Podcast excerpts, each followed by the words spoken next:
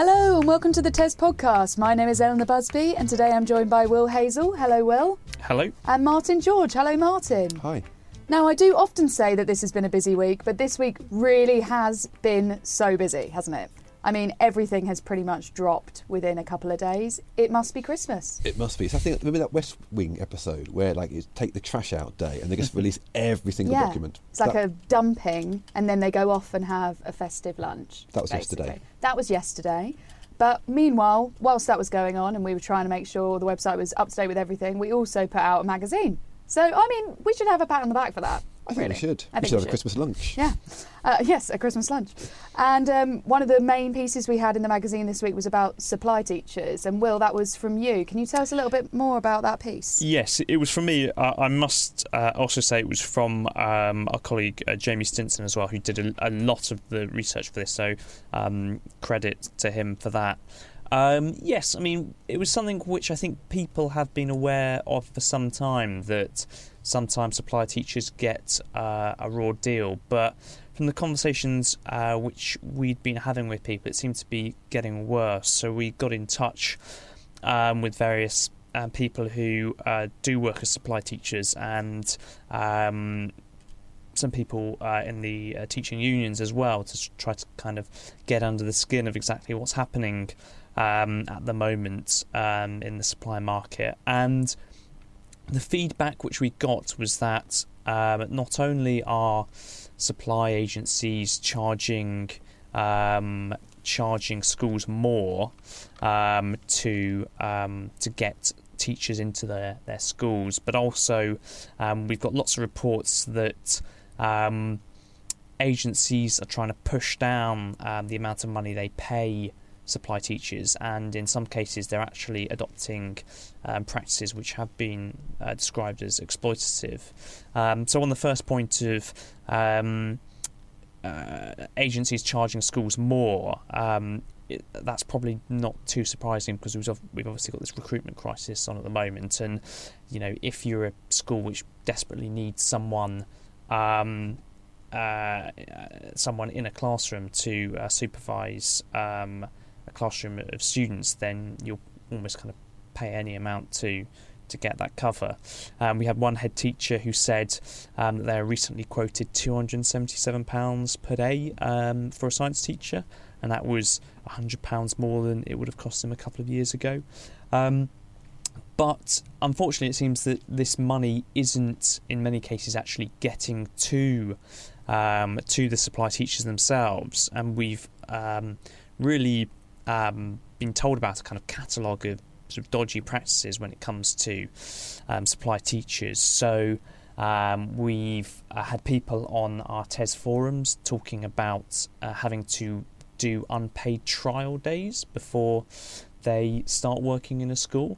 Mm-hmm. Um, in one case, there's a quite sort of farcical um, situation which one um, forum forum member told us about, where basically a school had five different candidates in uh, to the school, all doing a trial lesson, um, and they kind of left uh, th- that day with the impression that basically the school would, you know, got itself a, a free day's cover mm. um, from these uh, these kind of candidates doing uh, doing this uh, trial day. Um, so that's one thing. We've also had reports of Um, agencies moving supply teachers around different schools for various reasons.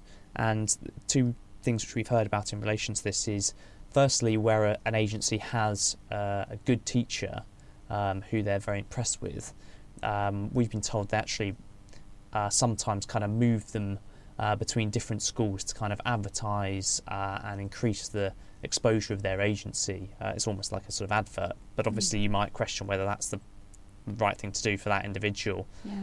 Um, you know, if they're getting kind of uh, moved from pillar to post. But the other um, thing which is going on, which is even more disturbing, is um, under current agency worker regulations, once you've been uh, in the same role for a twelve-week period, um, you're entitled to move to the same pay as the permanent um employees who are in that role. Right. Um, we've heard uh, reports of agencies basically terminating someone's work or moving them to a different school just before they hit this kind of twelve-week period um, in order to basically stop paying them um, as well as they would have to. Right, and I mean, with the context and the fact that we've got a recruitment crisis on our hands, and you, you've probably got quite a lot of people leaving the profession as teachers but going into supply teaching, mm. and then you've got the funding situation. Mm. It, it just seems like a complete mess, really. And if you're taking on supply teaching, you might really, you might not know all this stuff's going on when yes. you first decide to go for it. Yeah, absolutely, and that's one of the things which the, the union leaders we spoke to uh, were keen to highlight. They said, you know, many supply teachers probably aren't aware um, that they're You know, they might not be aware of their rights, firstly. They might not... They, uh, in a survey uh, by the NASUWT union, many teachers, uh, supply teachers, said that they weren't informed that, you know, if they've been somewhere for twelve weeks, then they're entitled to, to move to this um, new um, kind of pay regime. Um, and it seems that lots of um, teachers um, don't really know what their rights are, and, and schools as well um Uh, sometimes are complaining about a lack of transparency when it comes to these agencies, um, so they perhaps don't know that they're being sort of um, exploited, if you like, as well. I mean, I think we should, you know, point out that the kind of representative agencies who represent supply teachers um, say that actually, you know, examples of these sorts of practices, you know, aren't representative of all Um, supply agencies. um, APSCo, which are one of these bodies, basically said that, you know, that there's a, a few bad apples in the system, and, and that uh, we shouldn't sort of form broad brush opinions about all agencies um, based on, on those sorts of unacceptable practices. Mm-hmm. And isn't it the case that you've got um, a lot more people that are supply teachers just waiting for work? And even though you'd think, oh, there's a mm. recruitment crisis on, there's actually a lot of people just yes. waiting for a phone call. Yeah. Yes, I mean, we, we have heard reports of that happening as well, um, and certainly um, lots of sort of commenters on our our forums have said that they're getting kind of less work than they would have got in the past. Um, why that's happening, um, it's not entirely clear, but it could be the case that agencies are basically getting kind of more teachers that they than they actually need sort of on their books, mm. um, and that's the reason why um, those teachers are getting less work. Mm-hmm. Interesting, and definitely one to watch, and especially during the winter period where supply teachers are much more needed, I imagine, with illnesses and colds. Yeah, and hangovers at Christmas parties, and, well, maybe. I'd like to think that teachers would still come in with a hangover, but um, yeah.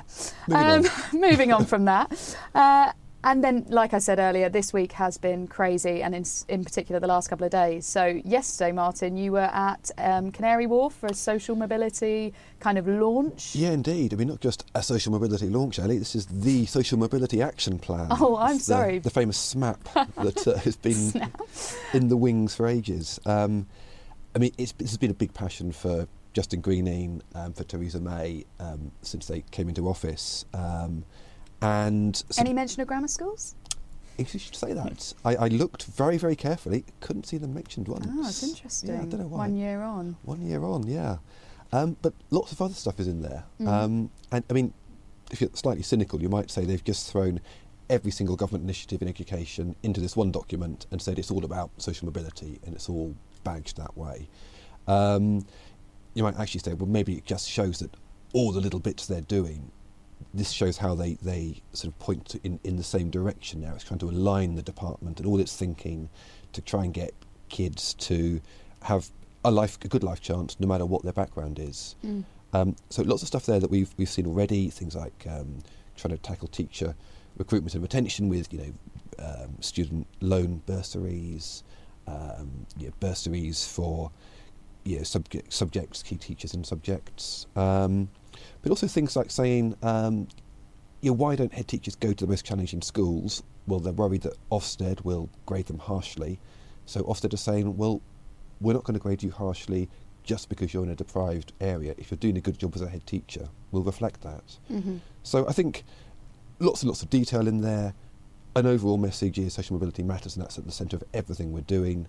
Um, we've really just got to see whether it really does tie together or, or make a difference. It's interesting that you mentioned Ofsted. Obviously, we also had the Ofsted annual report on Wednesday. I can't yes. remember exactly now when it was. I think it was Wednesday. And Amanda Spielman made a, quite a big deal about Um, just because if you have a disadvantage intake, if you have, you know, um, pupil, high pupil premium kids or S E N D kids, then that shouldn't be an excuse for not performing. She made a big thing of that, didn't she? Yeah, she was pretty firm on that. So at the same time as the D f E say, we're not going to, you know, let schools be penalised if they're doing good work in deprived areas, Amanda Spielman, say, Spielman is saying, well, we're not going to let you off the hook either. Mm. Yeah. Um, and there's, was it the quote about... A bit of mixed messages there, arguably.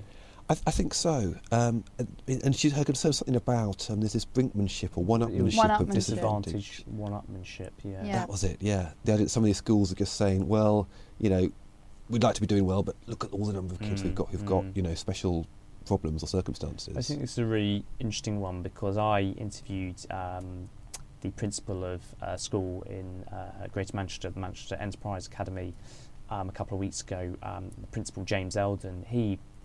Um, really frustrated by this sort of no excuse, no excuses sort of culture, and not being able to not being able to brook any sort of reference to your school circumstances, um, and he kind of felt that that actually you, you can't make excuses, and you can't sort of um, make excuses for um, you know delivering a poor education um, to your students, but actually you know context and disadvantage really does matter, and you've got to be He, he certainly, and I think I suspect many head teachers in these um, depri- the schools in deprived areas would like to see um, uh, the D f E and Ofsted and, and so on actually just being sort of mindful that schools are different and, and that there, there are different challenges in different areas.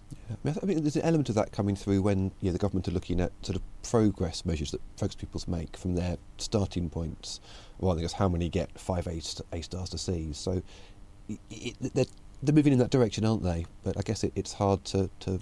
They are, and Progress eight obviously is one of those things that uh, it's trying to take that on, but yeah. then you've still got other measures, other accountability measures mm. that are looking at the kind of um, how many you get above five and above, you know, yeah. in English and yeah. maths or um, E B A C. So they say that, and yes, that is the main one, but they've still got those things in yeah. place. And even with Progress eight, some head teachers say that if they've got...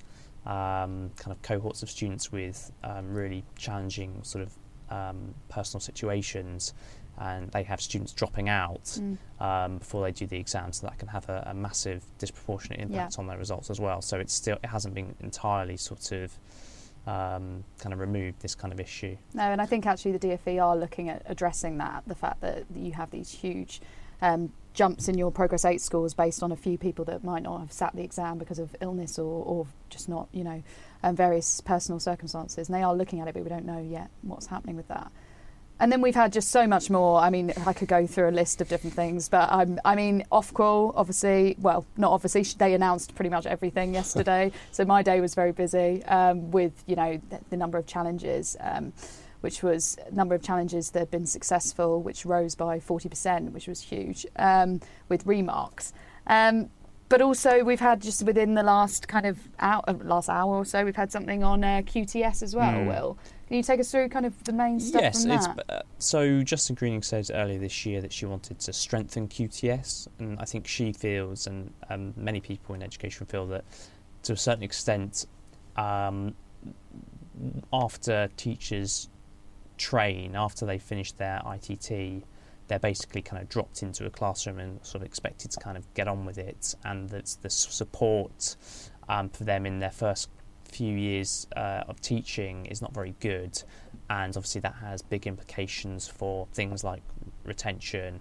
You get lots of people sort of dropping out within the first sort of five years of um, teaching, and so the Department for Education has published a consultation today which suggests Um, in their words, strengthening Q T S.